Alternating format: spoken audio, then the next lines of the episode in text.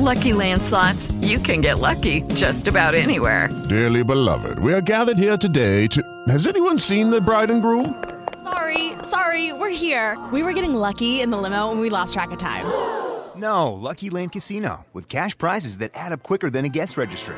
In that case, I pronounce you lucky. Play for free at Lucky Land Slots dot com. Daily bonuses are waiting. No purchase necessary. Void where prohibited by law. eighteen plus. Terms and conditions apply. See website for details.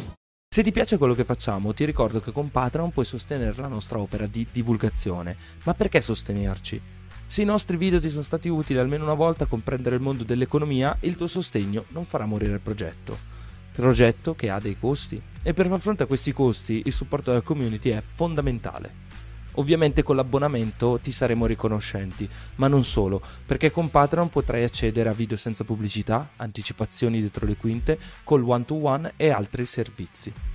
Infine, perché manteniamo ciò che promettiamo. Con le donazioni finora ricevute abbiamo sempre migliorato la qualità dei contenuti, basta guardare solo i video di fine duemilaventuno per rendersene conto. Grazie mille a tutti quelli che ci stanno sostenendo su Patreon e grazie anche a te che deciderai di sostenere il nostro progetto con un abbonamento.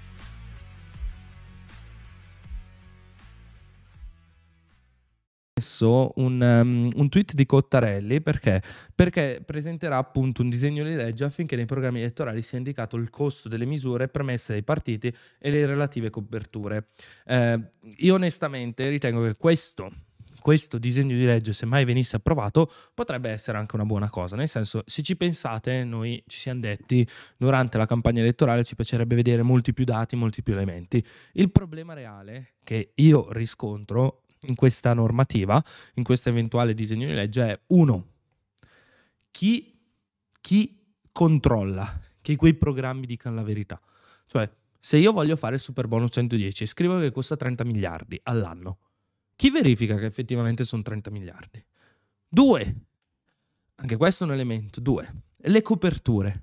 Chi verifica che quelle coperture siano vere? Chi è che fa un po' di due diligence, due diligence o comunque di accountability su quelle cose lì? Tre, cosa succede se io dico il falso? Cioè si stabilisce ad esempio che il superbonus non costa trenta ma costa quaranta, così per battuta. Bene, chi è che mi dice che, ehm, non lo so, ci sarà una multa per quel partito? Non si potrà presentare alle elezioni? Qual è la conseguenza? Perché se non c'è una conseguenza, nessun partito ha interesse. Dopodiché uno può scrivere, ad esempio, alla fine, diciamo, del programma, una piccola pagina in cui scrive costato cento e le coperture sono novantacinque, cinque andiamo a deficit. Basta, fine la questione. Eh, infatti Cottarelli dice forse non andrà lontano ma migliorerebbe la trasparenza della politica. Io ripeto, l'obiettivo è nobile, nobilissimo, ok? Perché figurarsi, durante la campagna elettorale si è stati qui a fare le pulci, le contropulci a ogni cazzo di programma. Però mi chiedo, migliorerebbe davvero la trasparenza? Secondo me si potrebbe creare addirittura una guerra enorme su chi è che ha detto il vero, chi è che ha detto il falso. Tipo ad esempio la flat tax costa otto miliardi, eh, no costa dieci, no costa quindici, no costa venti. Guarda che c'è scritto nel documento, è stato approvato dalla Corte dei Conti. Magari la Corte dei Conti ha semplicemente eh, detto vabbè, queste cose hanno più o meno senso, ok, sulla base di, ma poi dopodiché il modello econometrico scelto, guardate che non è che si può fare un'analisi con ogni modello econometrico disponibile sulla faccia della terra. Ogni modello econometrico deve essere basato su alcuni assunti, ci deve essere appunto la stima di quel modello, deve essere, eh, deve essere aderente ai dati di partenza e via discorrendo. Molto complesso. E poi lo facciamo per tutti? Cioè chiunque, eh, qualunque programma poi passa al vaglio della Corte dei Conti? Bah, secondo me è una cosa che, ripeto, molto nobile, ma che nella pratica, nel caso migliore, non cambia niente. Nel caso peggiore potrebbe arrivare addirittura a delle situazioni molto molto um, dispotiche. Cioè voi pensate, se, se sbagli i conti, metti in buona fede o in cattiva fede, se sbagli i conti non ti presenti alle elezioni, Cioè, per esempio, ma, ma, ma, ma stiamo scherzando, ma stiamo scherzando. Secondo me invece dovrebbero essere più trasparenti nel dire dove vogliono reperire le risorse, proprio indicando magari delle voci concrete, degli elementi concreti, ma non lo si può, ob- non lo si può mettere come obbligo, ok? Bisogna invece, eventualmente, eh, assistere a un cambiamento culturale da parte della politica. Spezzo una lancia in favore della sinistra francese. Mélenchon, per dire, ha pubblicato eh, il suo programma molto molto nel dettaglio. Non c'era alcun obbligo. Macron non ha pubblicato, ad esempio, le voci di costo, eccetera, eccetera, del suo programma. Però Mélenchon l'ha fatto, ok? Questo vuol dire che Mélenchon è più, al- è più credibile? Non lo so. Però comunque gli va fatto un plauso, un plauso, perdonatemi. E detto questo, però, non c'è una regola in Francia che ti dica devi pubblicare tutti i dati, tutti i numeri. Mi sembra veramente ehm, eccessivo. Dopodiché, come Luca scrive in chat, in quanti leggono il programma elettorale? Pochissimi, pochissimi. Ehm, devo dirvi che eh, guardando i dati di agosto, anzi ve lo dico subito, visto che tra agosto e settembre eh, io ho pubblicato tanti video su questo tema, possiamo fare inferenze e pensare che il pubblico fosse abbastanza interessato.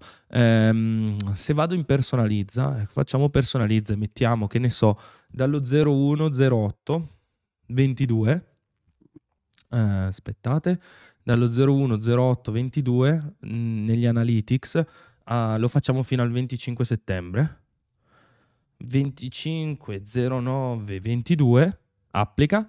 Gli spettatori unici del canale Economia Italia sono stati cinquantaquattromila. Eh, abbiamo preso due mesi di riferimento, giusto per darvi un ordine di grandezza, quindi vuol dire che saranno venticinquemila to gli spettatori unici che arrivano su questo canale ogni mese. Ecco, negli ultimi ventotto giorni, esatto, noi abbiamo fatto ancora venticinquemilatrecentosettantatré spettatori unici negli ultimi ventotto giorni. Vero che magari questo, se prendo gli ultimi ventotto giorni, c'è stato di mezzo alle vacanze, non è il massimo. Prendiamo, che ne so, novembre, eh, ne abbiamo fatti quarantasettemilaottocentottantuno, to. Giusto per darvi un'idea. Poi c'è stato il punto di picco novemila con la questione Ivan Greco, quindi togliamola, quindi siamo a trentasette trentamila di spettatori unici. Eh, direi proprio che quindi, boh, anche chi è che è venuto su questo canale per cercare complessità non è che erano tantissimi. Ehm, appunto, essendo che l'abbiamo letti tutti, tutti praticamente, tutti. Quindi ti direi che non sono tantissimi. Almeno mi verrebbe da fare questa, questa ipotesi. Poi anche qua c'è ripicking, ho guardato soltanto me, eccetera, eccetera, eccetera. Spinge il ruolo, il ruolo dell'economista ad essere ancora più politico?